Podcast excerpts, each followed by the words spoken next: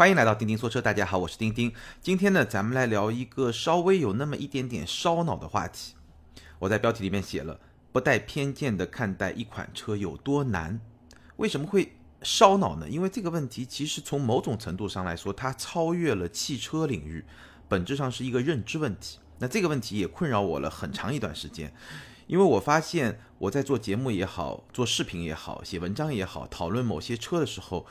从听友网友的反馈里面，经常会发现一个现象，就是非常普遍存在的一些偏见。比如说聊到双离合，大家会有一种感觉，对吧？聊到日系车的安全，又会有一种普遍的感觉，对吧？那这些问题呢，很多时候要理性讨论都是一件比较困难的事情。但咱们的听友里面还是有很多理性的声音，但是在某一些平台上，更多的是那些比较极端的，大家那种撕逼的那种状态。其实。这个现象一直困扰着我。那最近呢，我在另外一个音频节目里面听到了一期节目，专门来讲一个关于刻板印象这么一个话题。那我听下来以后呢，非常有启发。我觉得他聊的这种刻板印象和我观察到的这种偏见其实是一回事儿，只是我们用了不同的词语来表达。所以呢，今天我就会给大家介绍一下。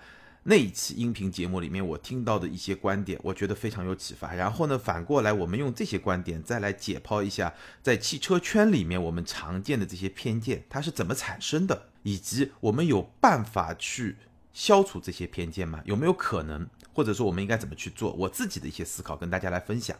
好，首先我来给大家介绍一下这篇文章，或者说这期音频节目。那这篇文章呢，它讲的是刻板印象。首先，什么是刻板印象呢？这个我举几个例子，大家就特别容易理解。比如说，我们都会觉得东北人特别的豪爽，对吧？也特别的能喝酒。我们会觉得北大或者清华的学生特别的聪明，或者我们会认为女司机开车的技术比较差。那这些呢，其实就是一些刻板印象。我们在形成刻板印象的过程中，常常会犯的一个错误是什么呢？我们会高估同类型的人和事物之间的共性，我们也会高估。我们和他们之间的差异性，打个比方来说，女司机开车技术差。事实上，有些女司机开车技术好，有些女司机开车技术差，对吧？还有一些女司机甚至是赛车手。所以，女司机内部并不是铁板一块，开车技术就一定差。另外一方面，男司机也有开车好，也有开车差，所以男司机和女司机之间的差别呢，又没有那么大。这个就是刻板印象它容易产生的一种偏差。或者说一种偏误，而有些时候这种偏差和偏误还会非常的大，而且刻板印象也好，偏见也好，还有一种特别不好的地方，或者说有一种坏处吧，就是它有一种自我加强的一种倾向。也就是说，你有了这种刻板印象，你有了这种偏见以后呢？它会影响到你的行为，影响到你的认知，而你的这种行为和认知呢，又会反过来加强这种刻板印象。也就是说，你的偏见会越来越厉害，这是一种自然的趋势。在这篇文章里面，他举了一个例子，比如说警察会有一个偏见，认为黑人更容易酒驾，黑人比白人更容易酒驾，或者你可以理解为男人比女人更容易酒驾都没有问题。那因为有了这么一个偏见，他会怎么做呢？比如说我警察去查酒驾了，对吧？那我就会。对男性司机查的更多，女性司机查的更少。但事实上呢，可能男性司机、女性司机，或者说黑人、白人，他们酒驾的概率都是百分之十。但是呢，因为你有这么一个偏见，这个警察，所以你在检查的时候呢，可能你今天晚上你就检查了一百个黑人或者一百个男性，检查了十个白人或者十个女性。那因为百分之十的概率，所以你查出来呢，一百个黑人里面有十个酒驾了。或者说一百个男人里面有十个酒驾了，那剩下来十个白人或者女人里面只有一个酒驾，因为你只查了十个嘛，但概率都是百分之十。但是你这么查完以后，你你查出来的结果是什么呢？你查出来的结果就是，OK，确实有十个黑人酒驾了，或者十个男性酒驾了，只有一个白人或者一个女性酒驾了。那你就会加强自己的这种结论，加强自己的这种偏见。哎，确实啊，黑人更容易酒驾，男性更容易酒驾，对吧？但是这是一个自我加强的这么一个过程。所以这个是偏见一个非常大的危害，因为当你有偏见的时候，你会影响到行动，然后不断的自我加强这个偏见，然后偏见就会越来越深。其实这种状态，我们在不是很严谨的来论证的话，身边其实会有这种感觉了。就是如果你有这么一种偏见，假设对吧？你对某个问题，比如说 特别有争议的问题，像中医，对吧？如果你信，那你就会不断的去接受到支持你观点的这种这种证据啊，或者信息啊，或者文章啊、内容啊这些东西，你就会越来越信。你要是不信，反过来你就会越来越不信。就是这种自我加强的倾向是刻板印象一个特别不好的地方。那这篇文章提出的第三个观点呢？但是呢，这种刻板印象。它在人类的形成过程中，或者在人类的这个智力的形成过程中、认知的发展过程中，它是有价值的。这个价值是什么呢？你可以把它看作是人类认知的一种快捷方式，它能够提升认知的效率。我认为女司机开车技术差，对吧？那如果说，哎，我在马路上遇到一些女司机，那我就稍微小心一点。虽然说可能这是一个刻板印象，这是一个偏见，但是呢，确实提高了我。认知的效率降低了我认知的成本，因为很多事情上你可能是不需要那么仔细的一个人一个人去认知，你一类人一类人的认知，你这个效率会更高，对吧？这个是在我们的生活过程中确实能够带来收益的一种方式，所以这种认知的模型，这种快捷方式就根植在我们的 DNA 里面，根植在我们的基因里面，所以从本质上来说，这种认知方式是不可能完全消除的，而且那篇文章呢还。用了一些心理学的实证研究的结果来证明，确实这种刻板印象是没有办法完全消除的。而且一个人如果说你在刻意的去压抑，或者说刻意的去克服自己的刻板印象的时候，他是会有反弹的。他举了一个例子，比如说一个钢铁直男，对吧？或者说一个有大男子主义倾向的这个钢铁直男，然后呢，他正好跟一个女生去约会。那他知道这个女生对吧，肯定是不喜欢大男子主义嘛，所以他会压抑，他会更加去尊重，表现出来这种状态。但是在这个约会过后，他这种大男子主义的倾向就会进一步的强化，或者说会在事后别的事情里面得到更加明显的一种表达，就是有一种反弹。那这种心理学的研究，首先证明了不可能消除，不可能完全消除这些刻板印象和偏见。第二方面呢？他也指出，你需要在一段时间内消除这种刻板印象，或者说去压抑这种刻板印象和偏见，你是需要投入额外的精力、额外的智力和额外的能量的。这个观点就非常有意思。最后呢，这篇文章提出，大多数时候其实这些刻板印象和这些偏见的危害是比较小的，因为都是一些无关痛痒的事情，而且它确实是降低了这种认知的成本。但是呢，他也提到。遇到重要的事情呢，一定要努力去克服这些刻板印象，这个是能够更加适应我们当代社会这种非常复杂的社会环境，也是对每一个人你的成长是非常有帮助的。好，大概就是这么几个观点吧，对我非常有启发。我们就用这几个观点来分析一下我们在汽车圈看到的非常多的这些刻板印象和这些偏见，他们到底是怎么来的？我先来给大家列举几个。刻板印象或者说几个偏见吧。首先，双离合变速器不靠谱，非常的顿挫，对吧？这个是大家应该都能认可吧？这个刻板印象是有的。大众车烧机油，包括奥迪，日系车皮薄不安全，这个观念大概已经有，我觉得已经有十几年、二十年了吧。虽然现在越来越多的人开始哎战胜这个刻板印象，战胜这个偏见，但是这个现象在普通的消费者当中仍然是一个。比较普遍存在的这种偏见，再有比如说前驱宝马不是宝马，哎，这个话题曾经也非常的热，对吧？现在还有很多用户是这么认为的。比如说电动车不靠谱，对吧？这个也是很普遍的一种一种印象。进口车质量比国产车好，进口车国产以后一定会减配，甚至卖到中国的进口车也会减配，对吧？这都是一些偏见。好，这些偏见怎么来理解？我会在一会儿我们节目的后半段我。对每一个偏见给出我自己的一个解读，但是呢，我们现在先来分析一下这些偏见从哪儿来，这些刻板印象从哪儿来。那当然了，刚刚在分享那篇文章的观点的时候，其实已经有一个非常重要的洞见：从人类发展的历史，从人类形成的历史，从人类认知的这么一个形成的历史来说，这种。偏见作为一种认知的快捷方式，其实早就是植根在我们的基因里面了。因为这种方式能够降低我们的认知成本，所以它是有价值的。只不过现代社会更加的多元化，更加的丰富，它的负面的效果可能会越来越鲜明。那具体来说，这些偏见是怎么形成的呢？我们就拿汽车圈里面的一些偏见来给大家讲，它是怎么形成的呢？其实是比较复杂的，它可能有商业的原因，可能有文化的原因，可能有历史的原因，也有公关战或者说传播战的这些原因，甚至品牌的打造，从某种程度上来说，就是在打造一个标签，而这个标签往往就会发展成为一种偏见。我来给大家举个例子吧，比如说宝马，对吧？我们刚才说了，前驱宝马不是宝马。为什么会有前驱宝马不是宝马这么一个偏见呢？或者这么一个认知呢？其实也不能纯怪网友或者说吃瓜的群众，在某种程度上，这个是宝马自己造成的。宝马在我记得十几年之前吧，他曾经做过一个广告，好像是为了宣传它的一系，就是之前一代一系后驱的嘛。这个广告是几个画面，第一个画面呢是一个兔子。第二画面一个青蛙，第三画面一个马。那这三种动物在画面里面有一个共同的特征呢，就是它的前肢特别的粗壮。兔子前前面两条腿，青蛙前面两条腿，马前面两条腿特别的粗壮。但是我们知道这是不自然的，在自然界中这些，对吧？这些你可以认为都是四驱嘛，对吧？马是四驱，青蛙四驱，兔子四驱，对吧？但是呢？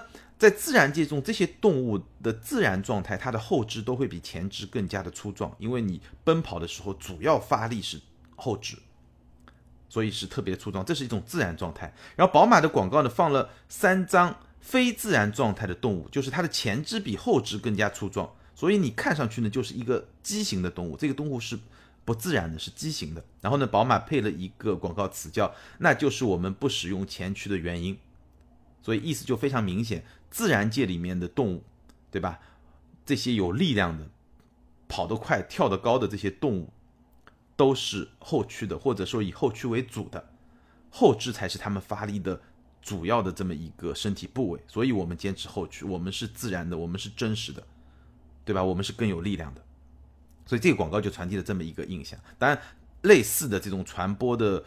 呃，标签式的印象或者故事或者画面是非常多非常多的。那非常长的时间，这种传播延续下来，从品牌到车迷，对吧？到很多车评人，对吧？到媒体，各方形成的这个合力，就给用户形成了一个非常强大的偏见，或者说非常强大的标签。也就是说，宝马必须是后驱的，前驱的宝马不是宝马。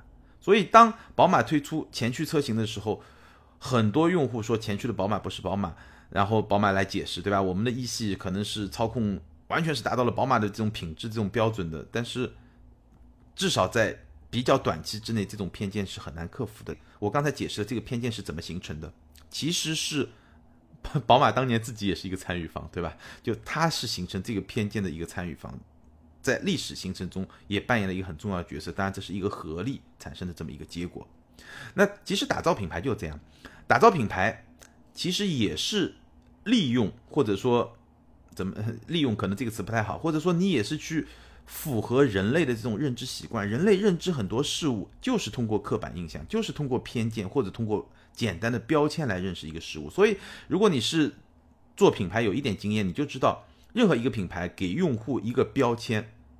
顶多不能超过两个，或者最多最多不能超过三个标签，最好就是一个标签到两个标签。有了这两个标签，你就在用户的心智里面占据了一个地位。那如果说你是在一个细分领域占据一个 number one 老大的地位，那你这个品牌就是非常成功、非常有竞争力的这么一个品牌。那在这种情况下呢，我的标签必须足够的清晰，而这个标签其实往往就会变成偏见。所以这两样东西很多时候就是一步之遥。好，我们再来举个例子，比如说。为什么我们现在很多用户会觉得双离合变速箱不靠谱？那是因为历史上有一些事情，对吧？当年大众的变速箱确实双离合变速箱在中国市场发生了比较大面积的一些故障，而且呢，发生这件事情呢，恰恰是在大众非常长的时间在传播它的黄金动力组合，对吧？就是呃。涡轮增压发动机 TSI 的发动机加上 DS 级双离合变速箱，黄金动力组合传播了很多年，然后深入人心，大家都觉得这个技术特别先进，然后突然大面积的发生了一些故障，然后呢，用户的这种信心，对吧？这种认知就形成了，以至于后来再往后面发展的故事，可能到今天，这个我待会儿再去说，问题不一定存在的，或者说已经已经被非常大程度上改善了，但是这种认知你要去改变过来，这种偏见要去改变过来很难。包括大众烧机油、奥迪烧机油也是同样的这种情况。你历史上曾经发生过的一些事情，最后积淀到人们的认知上，就形成了这种偏见。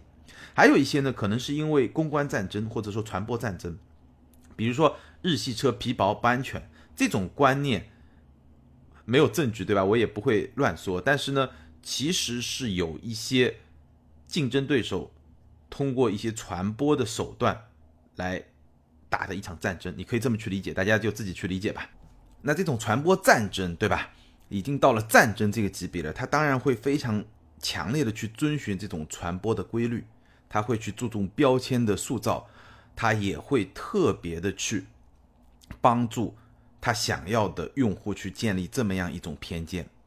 所以，我们刚才说了，偏见的形成其实是。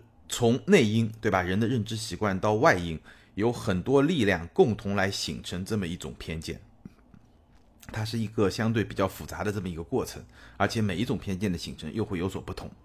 那我们怎么样来应对偏见呢？其实我刚才说的那篇文章、那期音频节目也给了我非常大的启发。我个人觉得有两点非常重要。第一点呢，我们要意识到自己可能有偏见。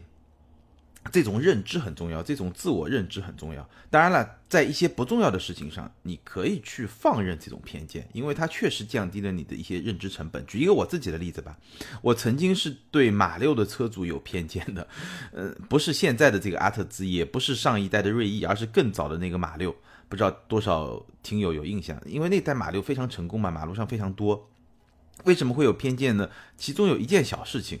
我大概很多年前还在名车志工作的时候呢，然后呢，曾经有一次开一辆，应该是福特的蒙迪欧，开辆福特蒙迪欧，然后就在高速上开，然后呢，就正好边上有一辆马六，红颜色的马六，我印象很深，然后就窜来窜去，窜来窜去，就开的特别不规矩，然后呢也不快，问题是就他窜来窜去也不快，他经常从这个车道变到那个车道，然后那个车道又被挡住了，然后。一下子很快又冲上来，然后又被挡住了。其实就开的并不快，但是呢又看上特别鲁莽。然后呢我就注意到了这辆车，然后我就心里就略有点不屑，因为那一代的马六在当时的这个环境里面，其实是一个价格比较便宜，然后呢又比较有。操控乐趣的这么一款车，尤其是后面因为两代三代一起卖嘛，所以它的价格就越来越低，对吧？就大概是这么一个形象。所以呢，其实是吸引了很多对驾驶比较有兴趣的这么一些车主。但是呢，其中也有部分车主呢，就像 我看到的这位车主一样，就是可能他自己也喜欢开车，但是呢又不太规矩，就开的，因为当年嘛，对吧？确实咱们交通治理的这个标准也比较低，所以就开的非常的鲁莽，这个就让人印象特别不好。然后那一天呢？正好下雨，然后高速上呢，后来呢就发生了一个事故，就是前面我后后来才知道，就前面有一辆运鱼的那个车，运鱼的那个车呢，大概有点侧滑吧，很多鱼就掉下来了，就在高速上都是鱼。然后呢，可能前面有一些车呢，为了躲避啊怎么样，就有两车发生了一个追尾事故，然后呢就一路车全部都急刹，然后呢我也一个急刹，然后呢发现那辆马六那个时候正好就在我屁股后面就追了我的尾，然后他后面呢又有一辆。那个雷克萨斯又追上去了，就造成了一个三车追尾的事故。那这个马六显然是开的非常的鲁莽，对吧？非常的激进，然后呢，关键也不快，然后呢就跟在后面，他刹车不及嘛，然后就就就追到我的尾了。然后我们就去呃那个高速嘛，就下了高速，然后去处理这个事情。然后处理这个事情的过程中呢，我又得知他那辆车刚刚从维修厂出来两个礼拜。刚刚从维修厂出来两个礼拜，刚修完，然后又修了。所以呢，这只是一个小的案例啊。就那个、那个那几年吧，就是我个人对马六车主是稍微有一点点偏见的。当然，是不是偏见，应该算吧，对吧？算偏见。然后呢，我就会比较敬而远之，就碰到这些开车比较鲁莽的马六车主，马六、马自达六，我就会稍微躲得远一点。那这是一些无关紧要的偏见，就是说这样的偏见。确实是偏见，对吧？这个肯定不能代表所有的马六的车主。但是呢，这样的偏见，我宁可多一事不如少一事嘛。就这个概念，就心里就这样，就是我稍微躲得你远一点，因为你是比较对吧？鲁莽的车主的概率稍微高一点，那我就躲得远一点。包括双离合也一样，有些网友对双离合有偏见，那我其实如果说他来向我咨询一些选车的问题，那我的态度就会很明确。如果说你心里有很多疑问，你有很多担心，那你就别去买了，因为我也不敢给你打包票说，哎，这个双离合就一定没问题，对吧？它现在出的故障率是远远低于当年，因为我当时有一个同事也是，呃，买了一个大众的途安，一个双离合变速箱，然后他确实也出发现过一些问题，比如说中间，呃，突然之间好像是档位有些跳档，对吧？有些失速一些情况，然后后来呢被召回了一次，刷了一下软件，然后呢就。以后就再也没有发生过问题，大概就这么一个情况。所以呢，我身边很多车主都是类似的情况，包括一些听友，包括我们之前采访的一些 A 三的车主都是这种情况。所以后面这个双离合后面就没有问题了，对吧？这个是我经常跟听友也在节目里面说过几次，但是我也不敢保证，对吧？你你说你真的去买了一个大众的双离合就一定没问题？它只是说它的概率、它的故障率大大的降低了。所以呢，如果你心里面真的有疑惑、有顾虑，那我就觉得你，那你就别买了，对吧？因为本身这就是一个消费嘛，本身就是买买一样东西嘛，那你买一个自己开心很重要，对吧？如果你心里真的就心里放不下这个结，那你就别买了。所以这样的事情，我觉得是一些不重要的事情，你可以放任自己的一些偏见，但是与此同时，你必须要明白，就你要意识到我自己可能是有偏见的，只不过这件事情不重要，对我也不会有什么影响，所以没关系。那第二个我的观点跟大家分享的，就是说，在一些比较重要的事情上，或者说在一些你自己比较在意的事情上，咱们要培养一些独立思考的习惯，尽量去追求更加全面的认知，因为整体上来说，能够去克服、消除那些刻板印象。建立更全面的认知，消除偏见。整体上来说，无论对提升我们的认知水平，还是说对我们的行为，因为我刚才说了，偏见是会有一种自我加强的倾向，对吧？去改善我们的行为都是有好处的。所以在这个地方呢，我就简单给大家一条一条的来解读一下我刚才列举的汽车圈的一些刻板印象和偏见，我自己现在是怎么理解的。比如说，刚才我们说了双离合变速箱不靠谱顿挫，那我也说了双离合变速箱，比如说大众，大众的双离合现在的故障率是大大降低了，但是我不敢保证百分之一百没故障，对吧？那这个就是现在的状况，顿挫也是一样，双离合顿挫有吗？在某些特定的工况下有，确实有，但是尤其是一些做的比较好的双离合是比较轻微的，这个里面就是一个自我加强的情况在里面，我相信某些。驾驶者他是能够感觉出来的，但另外一些驾驶者可能他就是听别人说双离合有顿挫，所以他开的时候就开出顿挫来了。这种情况其实，呃，就我们自己在试车的过程中，很多编辑也会有。我们在交流过程中，比如说一个车运动模式和舒适模式，你去开，对吧？我我们很多听友你自己有车，如果你的车上有运动模式，你可以去开，然后你去感受一下舒适模式和运动模式它的底盘有没有变化。你去感受一下，然后你看你们能感受出来有变化。然后呢，你感受完了以后呢，你先记住自己的结论，然后你再去查。非常非常多的情况，可能超过百分之五十会发生一个什么样的情况呢？一位驾驶者他开了半天，他觉得嗯，确实舒适模式这个底盘更加舒适，过坎这个滤震效果更好。嗯，运动模式它会更加硬一点，更有运动感，对吧？更有韧性，这么一种感觉。好，结果他一查。是有舒适模式、运动模式，但它的底盘是只有一种调教的，根本就没有什么所谓的舒适调教、运动调教。可能它的所谓运动模式只是说，哎，方向变重一点，油门变灵敏一点，哎，这个是有的，或者变速箱的逻辑有点改变。但是其实，尤其是在十几万的这个级别的车里面，百分之九十以上的车底盘是不可能有软硬可调的这个功能的，是没有的。这个就是什么？这个就是典型的自我加强。你有了这个偏见，你觉得运动模式会底盘更硬，最后你就觉得更硬了。事实上根本就没更硬。那双离合也是这种情况。我不敢说一个比例啊，但我相信绝大部分的用户，如果你去开一辆，嗯，像大众对吧，或者奥迪这种比较好的双离合变速箱的车，我真的觉得你是感觉不出来那种顿挫的，或或者说这个感觉远远没有你自己以为的那么明显。好，第二个案例，大众烧机油。大众烧机油，我们知道 EA 八八八的一代、二代确实烧机油，那原因是在于它的油气分离器的设计是有一些问题的，所以会导致烧机油。那第三代基本上就已经没有什么问题了。然后日系车皮薄不安全，我刚才也说了，对吧？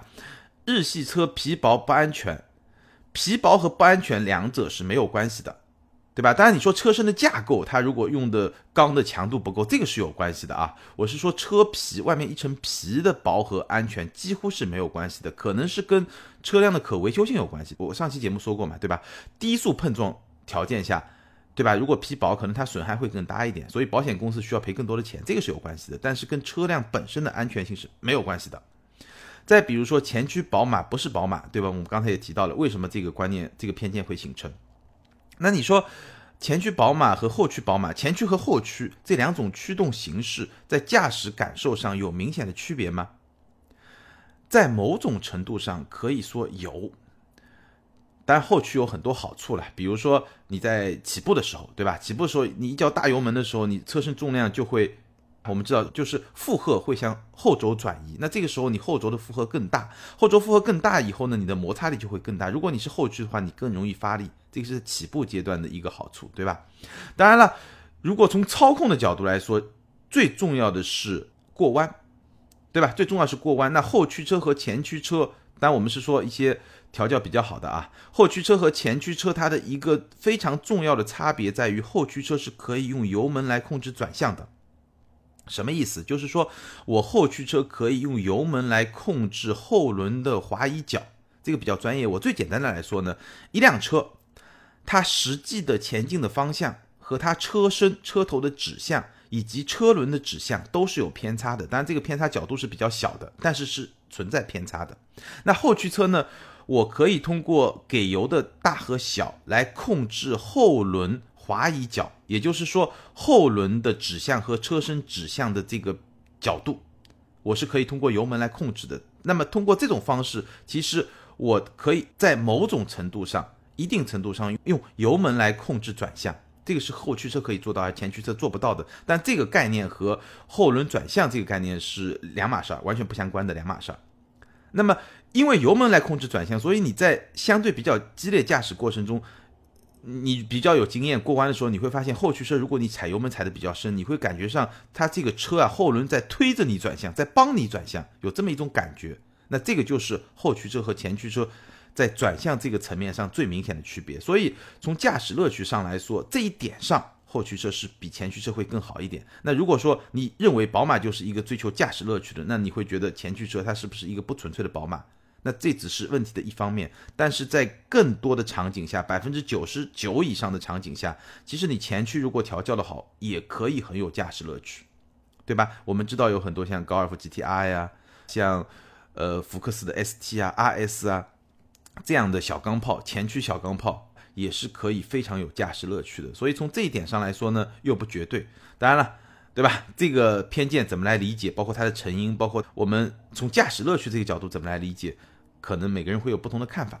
那咱们的认知，我们把这些层次都认识到了，你的认知就是比较深入、比较全面了，你也就不会有一个非常简单粗暴的一个概念。那你还是可以认为前驱宝马就不是宝马，但是你是建立在一个更深入的认知的基础上，而不是说。就像某些这个网络上的喷子，对吧？就非常简单的，只是一些标签化的认识，只是一些偏见。再比如说，电动车不靠谱，所有的电动车都不靠谱吗？但也许是吧，对吧？很多人会这么去认为，但是至少在我看来，不靠谱它也有程度。你说跟传统车比，那种可靠性啊，这种可能会稍微弱一点，毕竟新生事物嘛。但是有一些电动车其实还是挺靠谱的。当然，直到今天还有大笔的这个对冲基金在做空特斯拉，但是特斯拉它的销量，它在美国市场已经是一个从二零一八年吧，从今年刚刚过去的第三季度来看，它已经是美国市场卖的最好的豪华品牌，已经超越了奔驰和宝马的销量。我记得我还说过一次，对吧？所以从这个角度来说，你觉得它真的有那么不靠谱吗？就我个人来说，我觉得如果 Model 三开始卖了以后，我其实还是会非常慎重的去考虑一下，非常认真的去考虑一下，哎，是不是要买个电动车？那如果在所有这些电动车里面选，我觉得至少在今天市场上，特斯拉还是一个相对比较靠谱的。而且，电动车整体的靠谱程度虽然比不上汽油车，但也远远没有像我们某一些网络上的对吧网友认为的那么不靠谱。其实也没有问题，还是要具体问题具体来分析了。再比如说，进口车质量比国产车好。进口车国产后一定会减配。首先，进口车质量一定比国产车好吗？我觉得也不能一概而论。当然了，从体系上来说，对吧？尤其是像德国啊、像日本啊这些这些国家的进口车，它的可可能整体的这个品质确实是比较好的。但是呢，有些国产车，但我说的国产不是自主品牌啊，就是比如说国产的宝马、国产的奔驰、国产的奥迪，包括国产的合资品牌的一些主流品牌的一些车，有些国产车因为它的工厂它造的更新，所以它的硬件设备反而比在海外生产的一些会更好一点，对吧？所以并不绝对，至少并不绝对，只是说大概率怎么样。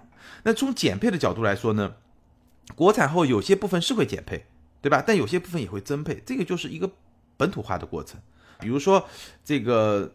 豪华品牌进入国内以后，它可能会把座椅做得更软、更舒服，空间会增配，那这个是增配，对吧？有些配置天窗，对吧？会加上去，包括有些豪华配置、舒适性配置会增加，这个是增配。但也有一些地方可能会减配，那可能是因为你这个国家的标准比较低，这个我们说过很多次了，这个也就不再展开了。也有地方会减配，也有地方会增配，所以这个都是一些复杂的一些情况。那所有这些例子。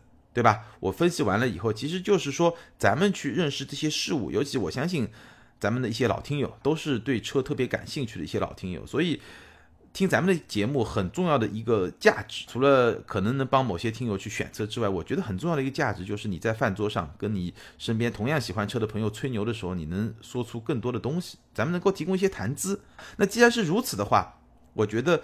尽量的去克服自己有关汽车的一些看法的偏见，你能更深入、更全面的去理解它，哪怕就是跟别人吹牛嘛，你也显得比给别人更牛逼嘛。而且呢，确实也能够去改善自己这种理性认知的这种习惯。而这种习惯，除了哎跟别人聊天有用，其实在你的工作中，在你的生活中，我相信都是有帮助的。至少对我来说是这样，这也是我在做节目里面一贯的追求。我尽量给大家提供一方面更多的谈资，第二方面呢，更理性的、更全面的去认知。我们同样一件事情，从各种不同的维度去理解。哎，我们可以站在品牌的角度去理解他为什么要这么做，这是我来给你解释的。我们从消费者的角度去理解，哎，他这么做是好还是不好？我们再从车评人、从媒体人的角度去理解，哎，他这么做了以后，未来会有一些什么样的趋势？我相信。大家都是爱车之人嘛，你多一些维度去理解，那最后你的观点会更加的理性，你的偏见能够在很大程度上得到消除，你也就更有可能不带偏见的去评价一款车。我相信这是我的一种追求，我希望也是咱们的听友的一种追求。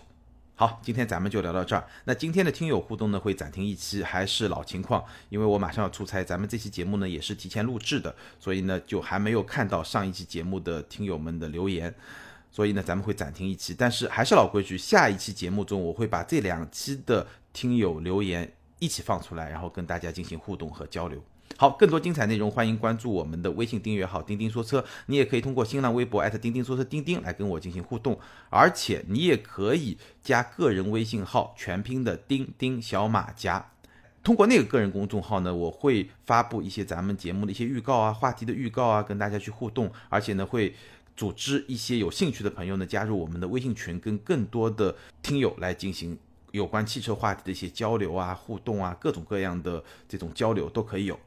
那关于今天咱们聊的话题，对吧？你有什么样的感想，或者说，哎，你观察到了哪些特别有意思的偏见，有一些特别有意思的故事，也欢迎在下方评论留言，跟更多的听友和钉钉来一起分享。好，咱们今天就聊到这儿，下周接着聊，拜拜。